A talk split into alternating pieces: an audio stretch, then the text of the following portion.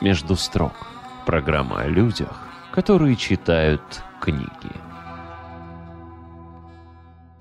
Между строк — это любимый выпуск ведущих. это программа, в которой мы разговариваем о книгах. Мы — это я, журналист Мария Карманова, и музыкант, профессор филологии Кирилл Захаров. И мы всегда рады в гостях видеть интересных саратовцев, которые приносят удивительные книги. Сегодняшний день не исключение. В гостях у нас журналист и гид Евгений Михайлович Музалевский. И мне кажется, масштаб личности уже пора измерять количеством книг, которые в студию приносит наш гость потому что Евгению Михайловичу одной книги сегодня не хватило. Здравствуйте. Добрый день. Здравствуйте, Евгений Михайлович.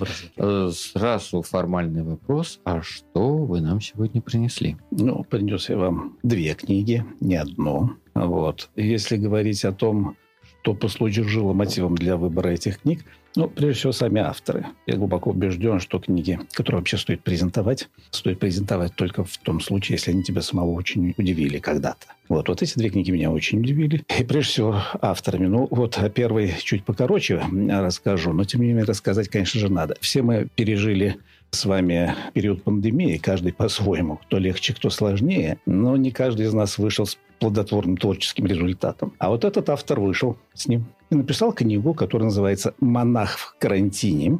40 дней паломничества с короной. Ну, не с той короной, которая на голове, а понятно с какой. Совершенно очевидной. Чем интересен этот автор для меня оказался? Книгу мне порекомендовали знакомые. Совершенно случайно. Я ее потом приобрел, купил. Ну, давайте себе представим. Иеромонах Иоанн, ну, обычно после священников, там вот после имени пишут в скобочках, с такой странной фамилией Гуайт итальянец. Родился на Сардинии, то есть в Средиземном море между Корсикой и Сицилией. Родился в католической семье, третий ребенок. Там семья из четырех детей. Вот совершенно католическая семья, глубоко верующая. А что произошло дальше? А дальше человек увлекся русской культурой. Вот так получилось, что папа у него занимал некую такую правительственную должность, но время часто бывал в Советском Союзе в свое время. И потом так получилось, что он в 18 лет уехал в Швейцарию учиться в Женевский университет, не думая, значит, о своем будущем еще серьезно не размышляя. Знал немного английский, знал немного латынь совершенно не знал французского и очень не любил этот язык. Но поскольку как студенту надо было подрабатывать, все-таки. Вот. Во франкоговорящей да, стране. Да, да, да, во франкоговорящей стране. Он продавал цветы, ну и постепенно так выучил еще и французский. Ну, очень прилично. Одна из глав этой книги, которую я презентую, называется «Слава КПСС». О, боже. Вот так вот, да. Потому что, э, ну, так получилось, что оказался у нас уже здесь, в Советском Союзе, в 85 году, когда началась перестройка, Горбачев и все остальное прочее. Благодаря чему, собственно говоря, он врос уже плотно в жизнь нашего общества. Очень интересная судьба. Вот уже учась в Швейцарии, так случилось, что в преддверии тысячелетия крещения Руси им лекцию одну читал очень интересный человек, Никита Алексеевич Струве. Вот знаете, почему я еще обратил внимание на эти книги, хотел их презентовать сегодня? Потому что каждая из них для меня, вот как для человека, который сейчас занимается активно уже несколько лет историей Саратова, Каждая из них делает отсылку к огромному количеству людей, знакомых так или иначе связанных с нашей историей нашего. Вот, например, Никита Алексеевич Струвик. Кто такой? Я mm. когда его обнаружил... Вот Потомок, это, очевидно, да, тех Петра, Петра Бернгардовича, знаменитого философа, прежде всего, эмигранта, которого выслали на философском пароходе. А если мы вспомним, кого еще выслали на философском пароходе... Семена Людвиговича. Семена Людвиговича Франка, да, который, жизнь которого, в общем-то, с Саратовым связана достаточно плотно, основатель нашего историко-филологического факультета, ну и так далее, и так далее. А я еще, кроме всего прочего, у меня такие личные появились ассоциации. Потому что в свое время я э, долго беседовал, сделал большое интервью с сыном Семена Людвиговича Франка, Василием Франком. И, в частности, он вспоминал тогда про некого Лешу Струве, с которым очень дружил. Алеша Струй, получается, вот отец вот этого Никиты. И рассказывал о том, какие они были страшные леваки, будучи английскими студентами. Да, поклонялись Мао, молились на Троцкого, ну и так далее. Потом, правда, это прошло, как любая детская болезнь у них и все.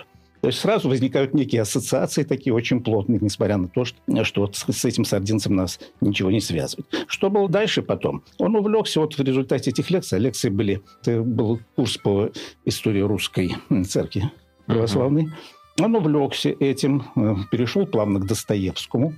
А прочитал всего Достоевского, впоследствии говорил, что Достоевский оказался самым светлым автором среди любимых авторов экзистенциалистов у него. Боже мой. Это трудно. Среди Кого? любимых. Не, не, не, не, не- не всех Да, прочитано. трудно. Это, представить это не может вообще уместиться даже в моей голове. кого он там читал, если Достоевский у него был светлым автором.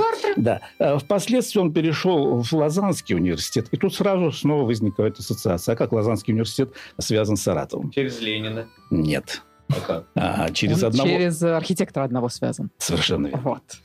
Семен Акимович Калистратов, тот, кто перестраивал нашу консерваторию, он закончил Лозаннский университет. Понимаете, вот читаешь такого рода книги и все время находишь повод для того, чтобы вспомнить про Саратов и про известных саратовцев. Он написал интересную дипломную работу о творчестве Тарковского, не Андрея. Арсений. Вернее, Андрей как раз, да. Не, Андрей. не, не Арсений, а Андрей, да. Потому что очень увлекся как раз его творчеством. Вот. Работал в Государственном институте русского языка имени Пушкина. Ну, стажировку проходил какое-то время. А потом позже, кстати, работая, ну, там, проходя стажировку, он выступил на одной конференции с докладом о Тарковском и вступил в полемику с одним из советских киноведов. Ну, Тарковского часто критиковали по тем временам. А вступил в полемику с ним. Причем этот киновед сидел в зале, и в книге своей Гуайт вспоминает, что с напряжением следил за его реакцией, как тот сидел и что-то там черкал, записывал. Впоследствии, значит, когда был перерыв, этот киновед подошел к отцу Иоанну и показал ему, что он, собственно говоря, писал. А он просто рисовал карикатуру на них двоих, где они в виде боксеров были вдвоем. И он ему так честно сказал, знаешь что, ты можешь говорить о Христе как об исторической фигуре. Я могу только как о мифе. Советское время еще было. А прошло время, и уже в канун 80-летия Тарковского очередной доклад о Тарковском делал тот же Ангу, уже в монашеской рясе с крестом. Да. И увидел того же самого искусствоведа, киноведа, который напомнил о себе. И вот эту историю отец Иоанн Гуайта завершает такой, а, такими словами. Недавно имел радость крестить его внук.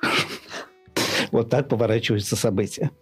Церковь его повернула встреча с Александром Менем. Случайное знакомство с Менем было, да. На нем мы рассказывали ему его друзья наши, еще в советский период. Он захотел с ним встретиться, его помощница записала на эту встречу, но поскольку не очень поняла, кто перед ней, то так написала «Иван Гуайт».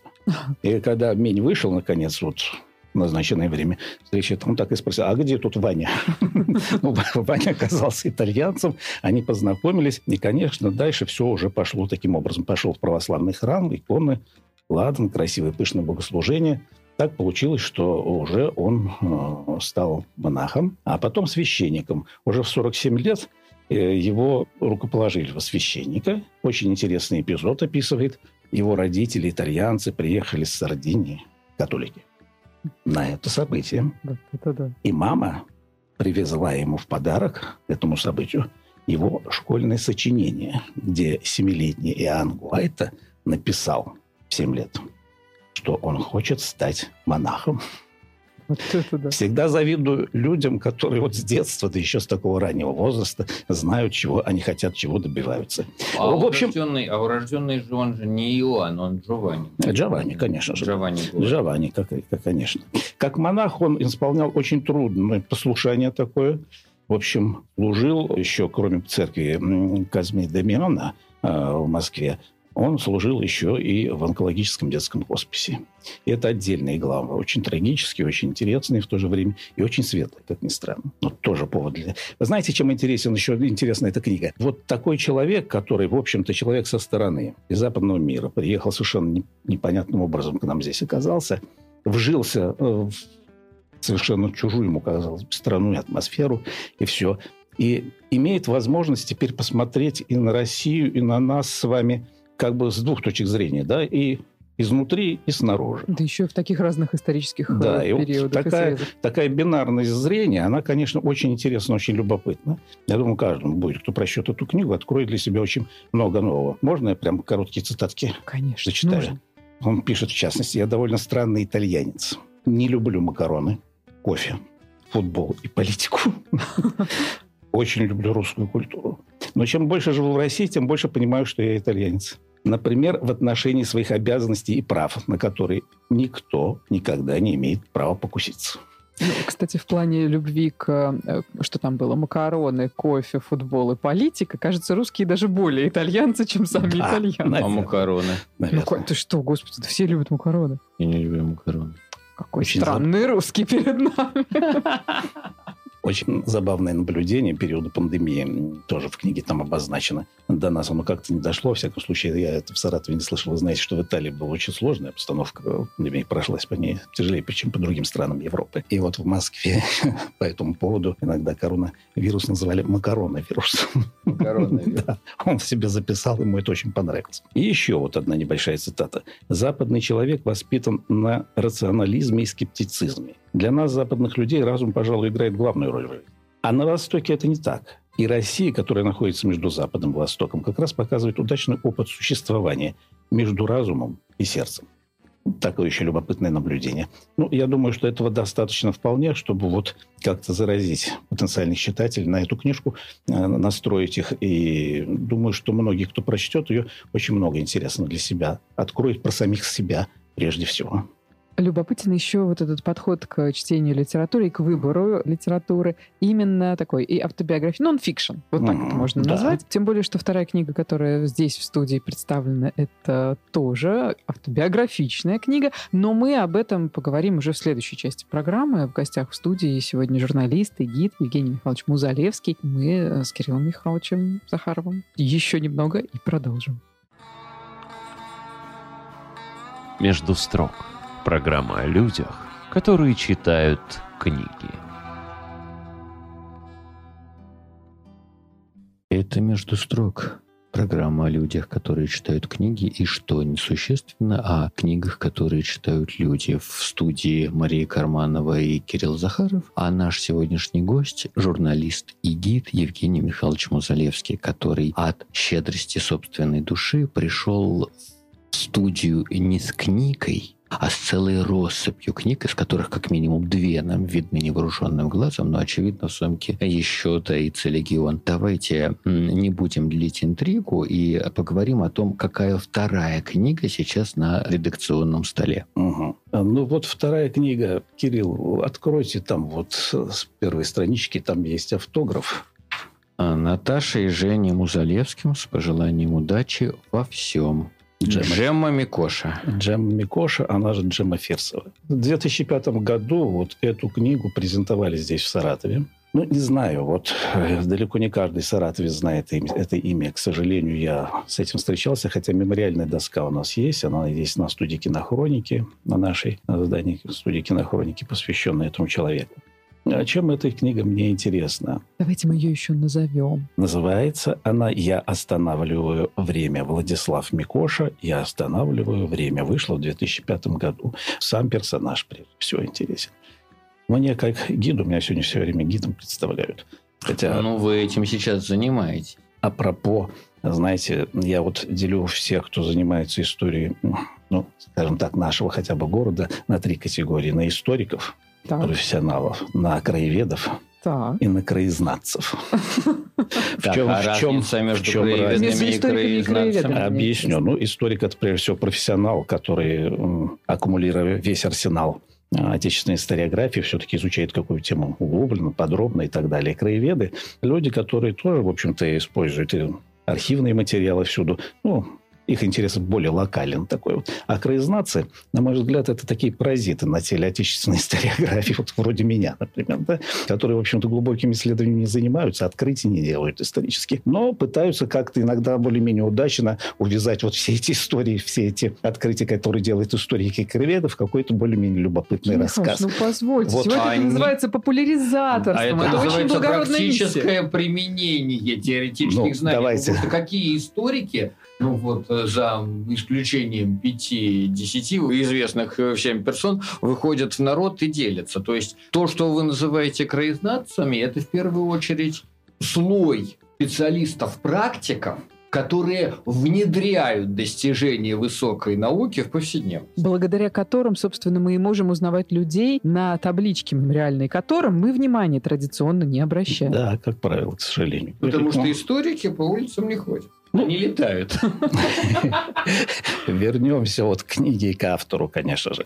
Владислав Микоша фигура легендарная в нашем отечественном кино, кинематографии. Прежде всего, документалист. Сейчас, знаете, вот специалисты в области кино говорят, что у нас среди кинодокументалистов, хроникеров было только два таких универсала, совершенно уникальных. Что я имею в виду? Которые э, были кинооператорами, кинорежиссерами, которые были великолепными фотографами, фоторепортерами и одновременно пишущими журналистами, писали статьи превосходно вот в самые разные издания. Их было трое, по мнению этих экспертов. Это Роман Кармен, Марк Троиновский Владислав Микуша, наш саратовец, наш земляк с вами. Вот. Если рассказывать про Микошу, я боюсь... Нам не хватит выпуска. Нам не хватит этого выпуска абсолютно, да. Поэтому попытаемся как-то очень кратко, ну, просто заинтересовать читателей. Это тот кинооператор, который снял, ну, вот период его активной профессиональной жизни, нужно считать, значит, с конца 20-х, с начала 30-х годов и до где-то вот 80-х годов. То есть огромный исторический пласт времени, который он зафиксировал на пленку. Когда вы смотрите, например, а иногда показывают по поводу какому-то историческому, например, такую грустную хронику, как, как взрывали храм Христа Спасителя в Москве, вы должны знать, что это кадры, которые снял Микоша. Смотрим глазами. Да. Когда мы смотрим военные кинохроники о том, как наши черноморцы, моряки защищали Севастополь в 1942 году, как они покидали Севастополь, как они потом вошли в Севастополь, выбивая оттуда вот немецкий фейс. Это все снимал Микоша. Непосредственно прямо вот с линии обороны, с линии атаки непосредственно. Когда мы смотрим на то, как э, документально оформлялась капитуляция Японии на американском крейсере и подписывали акт о безоговорочном, это снимал Микоша. Когда мы смотрим встречу Сталина и Мао, хронику Кеннеди и Хрущева, Эйзенхауэра, Фиделя Кастро. Ну, огромное количество кадров. Это все снимал Микоша. Микоша. А, то есть он был все время в гуще событий и все время материал, который он отснял, сегодня вообще объем этого материала невозможно переоценить вообще никоим образом. А началась его профессиональная жизнь в Саратове. Да. Маша, созрел вопрос. Нет? Мне интересно э, объяснить, наверное, и современным читателям, и ну вот людям, у которых сегодня э, камера для того, чтобы фиксировать время и его останавливать, э, находится в кармане. Ну, в чем здесь глубина-то этого проникновения? Потому что многие могут подумать, что, ну, подумаешь, это же всего лишь э, киноаппарат и умение им пользоваться, и вот такой случай, который приводит тебя в разные-разные-разные обстоятельства. А дальше ты только транслируешь. Но ведь за этой трансляцией трансляции, наверное, много стоит и много осмыслений. Как раз это и составляет, наверное, главный интерес. Совершенно верно. Я думаю, каждый, у которого возник такой же вопрос, как у вас, Маша, получит полный ответ, прочитав эту книгу. Да. Потому что это формируется, конечно, в человеке не сразу под влиянием очень ну, большого количества обстоятельств. Но вы, как журналист, прекрасно знаете, что на любое событие мы придем с, десят, с десяток журналистов, потом напишем свои репортажики, и каждый будет отличаться друг от друга, в общем-то, принципиально совершенно. Хотя в общем-то, основную конфу, канву событийную мы с вами сможем отразить одинаково. А вот взгляд на это событие по-разному. Поэтому все зависит от человека, от человеческого фактора. Вот, вот знаете, один, извините, из основателей нашего вот этой академии телевизионной, Эдуард Сагалаев, человек, фигура достаточно известный в свое время, когда-то ответил на вопрос журналистов о качестве отечественного телевидения. Он сказал, что качество нашего телевидения зависит от качества людей, которые его делают. Вот, поэтому вот я бы даже тут даже не очень упирал на профессиональные какие-то качества, навыки, ремесленные приемы, хотя они тоже есть, конечно же, они должны присутствовать обязательно. А вот на качество человека. А человек действительно очень интересный. Легко во всех отношениях. Вот и хочется спросить этих основных каких-то составляющих этой личности, о том, что вам больше всего кажется важным в этом взгляде. Ну вот смотрите, вот я задам неожиданный вопрос и вам, Маше, и Кириллу. А вы верите в теорию шести рукопожатий? Ну, мне кажется, это даже не то чтобы прямо теория, это вполне себе да, реально... я лично долгое время относился к этому как некой экзотической такой вот попытке объяснить, почему мы встречаем знакомых там, где, казалось бы, их встретить было очень трудно, да? Вот пока как-то один раз не прочитал такую публикацию довольно любопытную. Оказывается, все это прошло научную апробацию и анализ. Вот. Два сотрудника Microsoft были такой Юрий Лесковец и Эрик Хорвиц.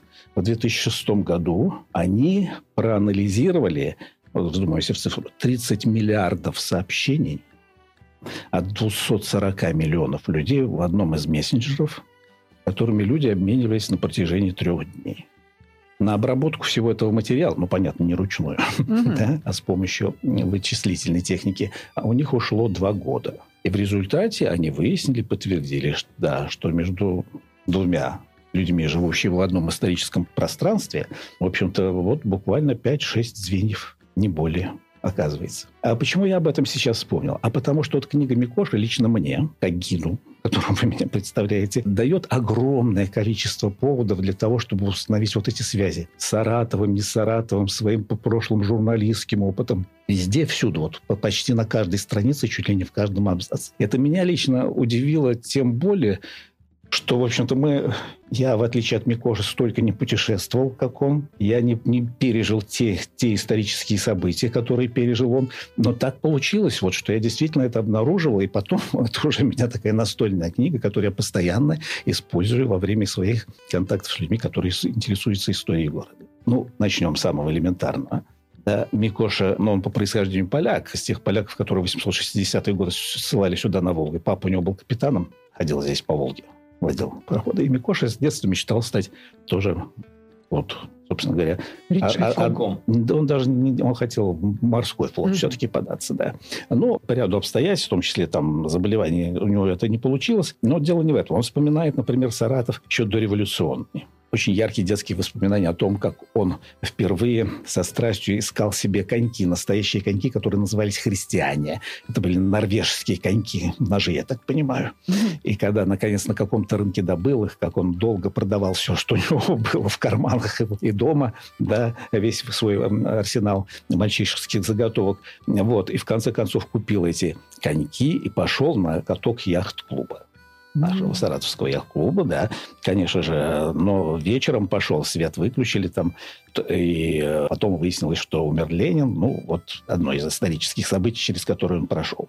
Он вспоминает, как в годы революции они с мамой и с младшим братом уехали за Волгу в деревню, потому что в Саратове было просто элементарно нечем жить. Вот, а там все-таки была деревня, была картошка хотя бы. Как у хозяйки, где они жили, увели корову, потому что приходили подряд. То белые, то красные, то, то зеленые. зеленые. Да. Вот такие красные бойцы лихие. Увели у них корову. Хозяйка пошла жаловаться, мама пошла с ней. И младший, и эту Микошу маленького тоже взяли с собой. И как их привели к командиру, и как командир собственно говоря, распорядился вернуть им эту корову. Вернули, но не ту. Хозяйка сказала, что это не та. Им сказали, бери, бери. Чапай велел отдать. Можете себе представить, да? Вот. Это такая интересная. В 17 лет Микоша работает киномехаником в кинотеатре «Искра». Не каждый саратовец вспомнит, где сейчас находится, где находился, вернее, этот кинотеатр. Это нет. Чапаева. Кирилл Михайлович, вы тоже уже не тот саратовец. А ну, Чапаева. Родина была в заводском, а где была Искра? Ну, объясняю. Это Искра... Или это Московская Чернышевского, или это Московская Чернышевского, конечно же. Это, это, Нет, да, это, это, это бывшие дома купцов Шехтелей, из которых, собственно говоря, вышел знаменитый архитектор. Франц Альберт Шехтель, тоже из этой семьи, да.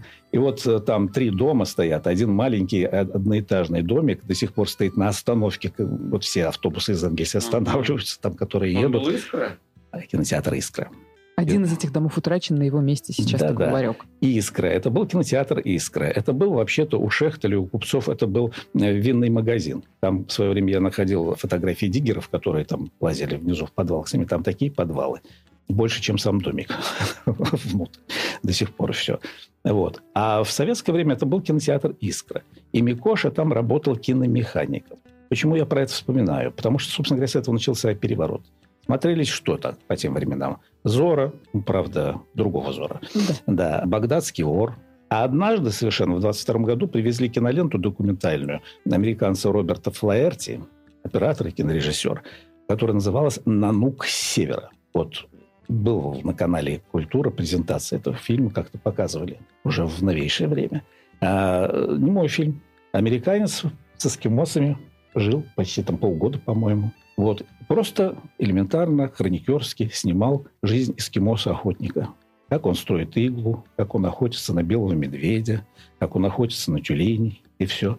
Он долго спасал эту в морозы пленку, вот укутывал ее, возил. Какая-то часть попортилась. Там своя была история одна. Но фильм, который завоевал потом все международные премии, и когда Микоша увидел его, он понял, вот сразу сходу понял, чем он хочет заниматься. Потому что вот все то художественное немое кино, которое ему демонстрировали до этого, в общем-то, уже было ему неинтересно. Герои в 7 лет решившие один, что станет монахом, в 17 другой, да. что станет э, кинохроникером. Узнаем, решил ли Евгений Михайлович еще давно-давно в детстве стать журналистом. Мы уже в следующей части программы. Буквально несколько минут паузы.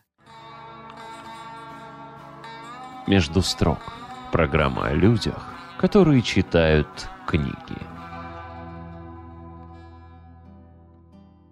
Между строк сегодня это не просто разговор о книгах, сегодня это увлекательное путешествие. В гостях в студии журналист и гид Евгений Михайлович Музалевский, который знакомит нас и с авторами книг, и с их биографиями, и заодно с большим таким пластом историческим, кажется, ну, весь 20 век мы точно сегодня охватываем. И мы обещали задать вопрос уже непосредственно Евгению Михайловичу, не, не только авторам представленных изданий, о том, насколько ранним был ваш выбор профессии. Или вот все-таки помянут упомянутая зависть к тем, кто рано решается кем стать, э, имеет место. Абсолютно право, Маша. Я был натурой метущейся.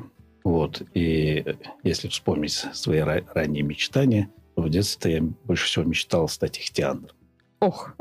Это профессия или биологический статус? Это просто вот состояние человека. Это, мне кажется, романтический да, флер да, вокруг да. этого фильма, потому что я помню, с каким придыханием его показывал мне мой отец. Но у меня началось все не с фильма даже, а я довольно рано прочитал все-таки роман Беляева «Человек-амфибия». Потом вышел фильм, да, фильм сразу. Я даже боюсь сказать, сколько раз я посмотрел этот фильм с того самого времени. Боюсь, если а начать почитать невозможно. Буквально вот где-то, наверное, с недельки две назад где-то показывал. Но я уже фрагментами, так, не менее. Нет, просто да, да, да, это контрольный вопрос. Но смотрел, да, не мог оторваться от телевизора, как только увидел эти кадры. И все. Это было сумасшествие. Потом, конечно же, Кусто. Все книги Кусто перечитаны были. Вот это было вот таким вот образом. Так что э, журналистикой не увлекался, планов не строил. Но попав на филологический факультет университета уже нашего, понял, что ничего другого мне, собственно говоря, не остается, потому что быть преподавателем я не хотел русского языка и литературы, что, кстати, записано у меня в дипломе. Потому что выпускался я как преподаватель русского языка. Да и у меня тоже. Но первооткрывательство все равно в этом есть какой-то общий. Ну, может быть, да. Вот. А так уж сложилась вот судьба, что по окончанию университета, ну, я уже в университете сотрудничал с областной молодежной газетой, подрабатывал там. И когда уже окончил университет, там как раз появились некие вакансии. Меня с моими однокурсниками, с несколькими пригласили на работу в этой газете. И уже дальше, как бы уже с этой колеи я не съехал на последний. Вот так. Кирилл почему-то недопонял, мне кажется, мою фразу про дух первооткрывательства. Но мне кажется, что... А, а, а, расшифруй. Что романтика вот быть человеком-свидетелем эпохи? Э, что романтика открывать с помощью своих необычайных способностей и возможности быть допущенным туда, куда другим нет хода? Открывать для себя эти глубины морские, да? Что первооткрывательство с точки зрения журналиста, потому что ты все равно своими глазами прежде смотришь на события, героя или какие-то обстоятельства, а потом уже пересказываешь и даешь какой-то свой авторский взгляд читателям. Ну, мне кажется, здесь очевидно, что какое-то первооткрывательство во всем этом есть. Ну, хорошо, вы два журналиста, если вы друг с другом в этом согласны, то я только приветствую. Спросим Евгения Михайловича. Мы согласны, абсолютно, да. Во всяком случае, я никогда не жалел об этом выборе, уже по прошествии времени время сейчас, ну, подводить итоги рано, я могу сказать, что Конечно, профессия дала очень много. Прежде всего, с точки зрения общения с людьми. Вот огромное количество контактов, людей, которые, многие из которых сейчас стали историческими персонажами, возвращаясь к книге Микоши, перелистывая эти страницы его книги, его мемуаров. Я сплошь и рядом нахожу какие-то ассоциации, параллели, делаю себе сносочки, скидочки, вспоминаю людей, с которыми я общался. Ну вот для примера, чтобы уж не отнимать время долго, Микоша начинал свою карьеру в кинотеатре «Искра» как киномеханик. А уже в 30-е годы там киномехаником работал другой человек, которого я очень хорошо знал, тоже с которым много и долго общался. Это был представитель замечательной семьи саратовских музыкантов Левиновский. Мгм. Анатолий Яковлевич Левиновский, потом художественный руководитель нашей филармонии долгие-долгие годы. Вот. Его брат Владимир написал замечательную книгу о Борисе Асафьеве. Жена этого брата Владимира Людмила Борель правнучка нашего знаменитого мукомола, хозяина ЗАГСа, вот этого особняка, где у нас размещается сейчас городской ЗАГС. Понимаете, сразу какая цепочка ассоциаций возникает, да? А если вспомнить-. А если вспомнить еще, например, папу этих Левиновских, а там еще и Николай, джаз-банд был такой Аллегро, да, и Сергей, саксофонист знаменитый. А если вспомнить папу этих Левиновских, да, и Яков Наумович, по-моему, Левиновский, кто такой? Вообще провизор, который э, работал провизором сначала в Покровске, в Энгельсе, потом в Саратове. И, будучи молодым человеком, имея прекрасный голос и музыкальные дарования, да, вот такие, он брал уроки музыки у одной дамы, которая была мамой Льва Кассиля. Представляете, да? Впоследствии Яков э, Левиновский был в 30-е, м, нет, позже уже, по-моему, был солистом нашего оперного театра, продолжая оставаться провизором. Вот это, Это была легендарная, это была легендарная совершенно фигура, да. И многие наши оперные певцы вспоминали в свое время, те, которые с ним служили. Ну, я это слышал от жены Анатолия Яковлевича Левиновского. Была Вера Михайловна Смагина, такая солистка нашего оперного театра. Я был у них дома, она мне рассказывала, что старший Левиновский, отец этой музыкальной большой семьи, а, он э, снабжал всех наших оперных певцов боржоми, потому что вот для голоса надо было очень важно, а был дефицитный напиток по тем временам. Вот понимаете, вот оттолкнулись мы от Искры, оттолкнулись мы от Микоши, а пошли очень далеко. И практически на каждой странице этой книги я нахожу поводы для того, чтобы о чем-то вспомнить, что-то рассказать. Ну, ну, хотя бы вот так. Он поступил в государственный техникум кинематографии, который потом стал в ГИКом знаменитым, да, в 20-е годы. И опять же студент, надо еще подрабатывать как-то чем-то. И его взяли осветителем. Междупром Русь была такая контора по тем временам. Кино снимали художественное. И в частности оказался на съемках фильма «Праздник святого Яргена» Протазанов, где молодой Ильинский, где молодой Кторов играют. Был такой немой комедийный фильм, замечательный, совершенно великолепный. А Микоша был осветителем. Вот читаешь книжечку, я думаю, что многие пропустят эти страницы. Я же сразу на них сос- сосредоточился. Он освещал эту съемочную площадку прибором, в котором горели угольки. Его задача была следить за тем, чтобы он не мигал, чтобы все это было замечательно. Какое это имеет отношение к Сарату? Это яблочковская свеча. Совершенно, совершенно верно. Совершенно. А Яблочков – это опять Саратов. Так, расшифровывайте мне, я не понимаю. Просто мы журналисты. а Я совсем Освети- недавно снимала сюжет о Яблочкове и о принципе устройства его свечи. Представь себе два электрода, между которыми образуется электрическая дуга. Так вот, до Яблочкова эти электроды располагались перпендикулярно друг другу, сгорая эти угольные стержни. Соответственно, друг от друга отдалялись, и дуга гасла. Их нужно было все время подкручивать. Гениальность Яблочкова была в том, чтобы расположить их параллельно, и они, сгорая, собственно, дуга просто опускалась вниз в этой лампе. Понятно. Ну, спасибо большое. Просветили Кирилла. Никогда бы этого не знала, если бы не была журналистом. С физикой у меня было Вот. гораздо хуже, чем с А русским говорю, языком и литературой. В чем преимущество нашей профессии? Вот прежде всего в этом, конечно же. 5 декабря 1931 года взрывают храм Христа Спасителя. И вот один из руководителей кинохроники тогдашней, уже Микоша начал так работать любительски, поручил ему снять эти кадры. Заметьте, что это было не правительственное задание. Никто не собирался это зафиксировать для потомков. Да. На свой страх и риск пошли, сняли и положили в запасники, спрятали от всех. Вот. Потом это А сейчас- использовали бесконечное А теперь, количество да, да, а раз. теперь это свидетельство вот как раз Очень дорогой свидетель. очень сви- дорогое свидетельство, да. Он был в ужасе, но тем не менее снимал все это дело. А храм Христа Спасителя, опять же, вот десятью где-то годами ранее, наверное, ну чуть побольше, может быть, храме Христа Спасителя в его хоре пел студент Московского университета геологического факультета. Его звали Боря Можаровский. Мгм. Борис Александрович Мажаровский, основатель нашей филологической школы, ну, филологи, геологической, конечно же, школы, геологического факультета, исторического э, института, кафедры истории геологии. Это тот человек, который, в общем-то, газ, благодаря которому Саратовский был открыт. И, э, собственно говоря, вот дорога на Сталинград была железнодорожная построена, потому что это он вложился. Вся вообще период нашей вот этой огромной кампании по мелиорации наших земель Заволжских, связано по разработкам, которые вел Мажаровский. Створ плотины Волжской ГЭС в присутствии Сталина он делал доклад о том, где его надо было сделать. Это тоже легендарная фигура. Откуда данные? Но так получилось, что я был знаком с дочерью Мажаровского, в свое время написал документальную повесть о нем, повесть «Первый геолог». Вот. Так что вот, понимаете, для меня книга Микоши – это вот еще такой возможность дополнительно вспомнить тех людей, с которыми когда-то общался, и то, что связывает Саратовым, и то, что доказывает, что Саратов, в общем-то, не был обычным провинциальным городом. Евгений Михайлович, вот почему-то именно вам хочется задать этот вопрос, э, да. который в школе проверяет, кажется, филологические и не только способности учеников. Роль личности в истории. Вот мы сегодня все время говорим о том, какое уникальное место и уникальные биографии достаются авторам книг, которые сегодня здесь представлены. Вы приводите в пример самых разных людей, которые могли оказаться востребованными в разных сферах жизни. Так вот, все-таки что же двигает нас всех? Это те самые отдельные единицы или это какой-то общий ход времени? И... Мировой дух, сказал бы Гегель. Да. Ну, знаете, я думаю, каждый из нас, каждый из нас, это часть исторического процесса. Абсолютно каждый человек. Я в этой связи всегда вспоминаю знаменитый рассказ Брэдбери. Вы помните, наверное. И грянул тоже. И грянул гром, да. Вот эта история про бабочку, которую раздавили путешествие в прошлое, а вернулись, уже мир вокруг изменился.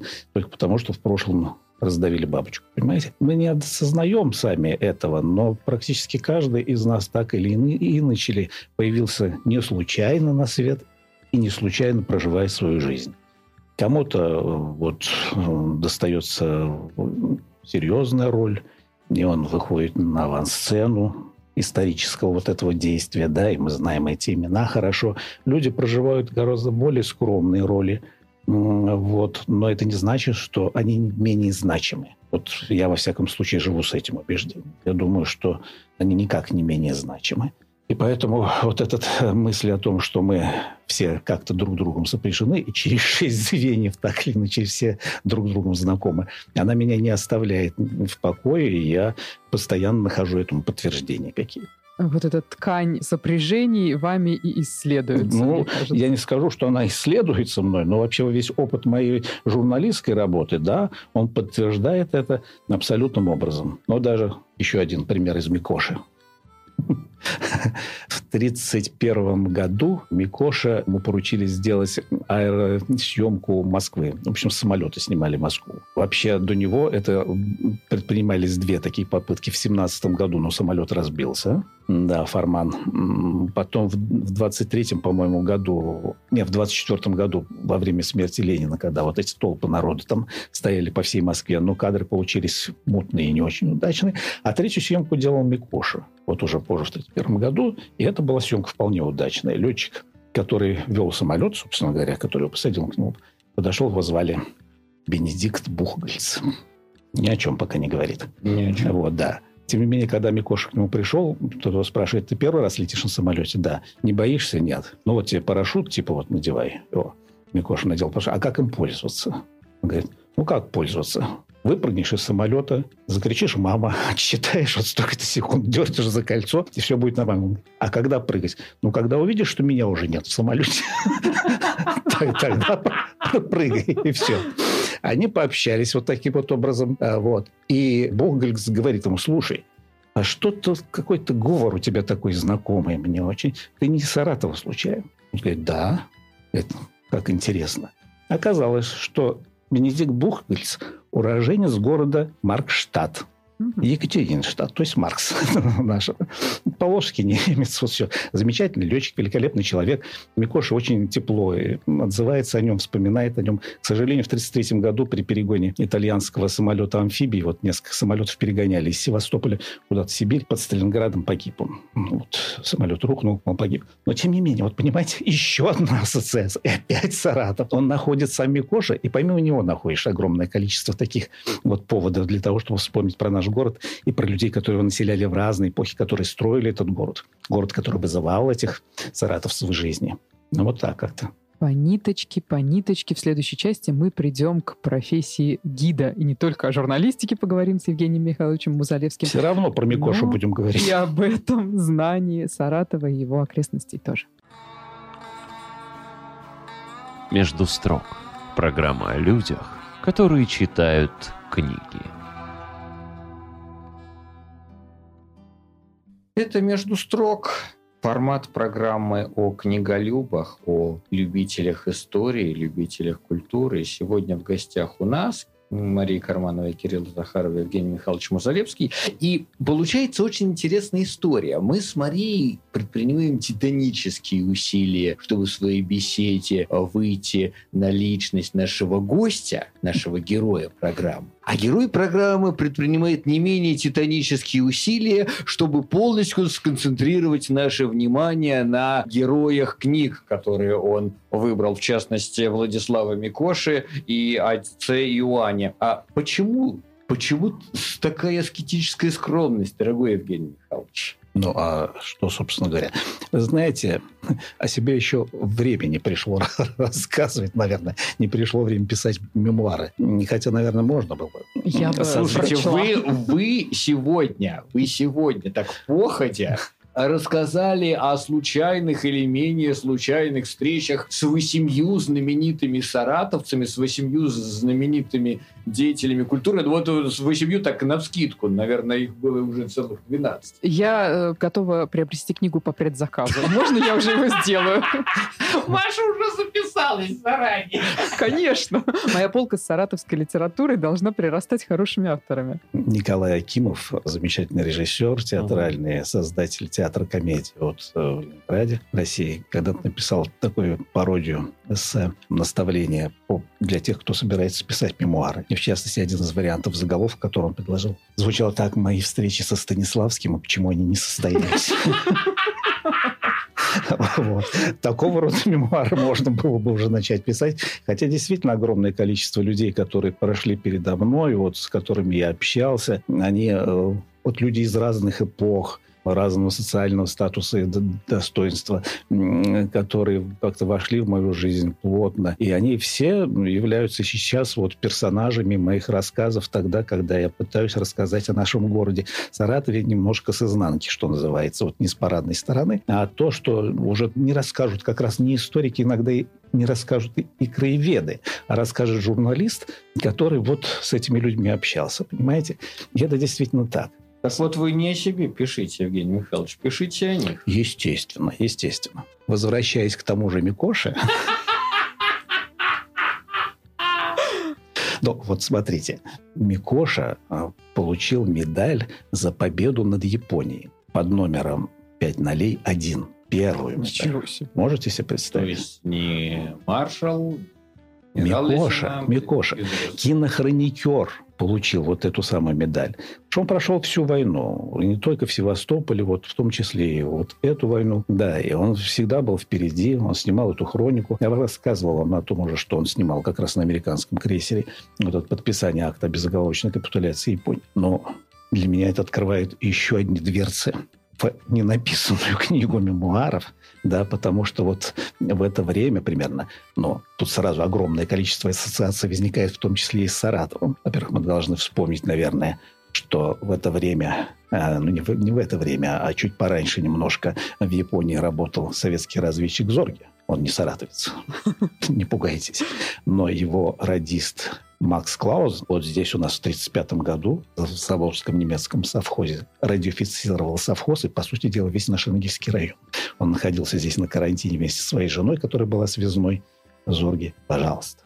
Да? В этот период, когда арестовали, ну, некоторые военные министры, некоторые японские военачальники покончили жизнь самоубийством после объявления капитуляции, но огромное количество военачальников министров, в том числе, были арестованы американской оккупационной администрацией, содержались в тюрьме. А за ними нужно было следить, в том числе за их здоровьем, несмотря на то, что они были заключенными. И следил за ними очень молодой доктор, очень молодой доктор. И звали этого доктора Евгений Николаевич Аксенов.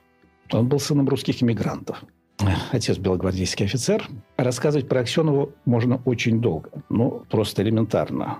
Он был знаком с императорской японской фамилией, потому что один из принцев императора Японии приехал когда-то к отцу Маньчжурии на его конный завод, интересовался лошадями, увидел молодого человека, который прекрасно говорил по-японски, по-китайски, по-английски, по-французски, и пригласил его учиться в Токио. Тот окончил японский университет Васеда, стал доктор. Когда пришли американцы, он пережил все вот весь, весь этот, всю эту историческую эпоху. Когда пришли американцы, а, значит, молодого доктора, который умел говорить по-всячески, в том числе, да, американская администрация стала использовать вот и таким вот образом. И он, как молодой доктор, вот следил за здоровьем этих самых военных. Его поставили на должность, он получал хороший оклад, получал паек, и виски, и сигареты. Это было в дефиците, все это он нес на черный рынок продавал. В результате скопил небольшую сумму денег. В центре Токио купил себе участочек земли. Впоследствии построил на нем клинику. Был хозяином этой клиники. Причем тут Саратов. Да, я жду, я жду.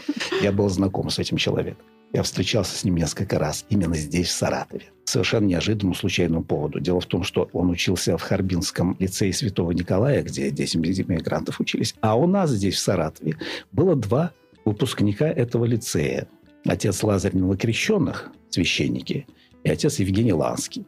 Обоих я знал. И вот отец Лазарь Новокрещенных, а дело в том, что Аксенов несколько раз приезжал в Советский Союз, приезжал уже в Новую Россию. А здесь собирал он с харбинцев, оставшихся, вот тех, которые были. Они встречались здесь все вместе. Он возил их здесь на теплоходе. Круиз устраивал им такой.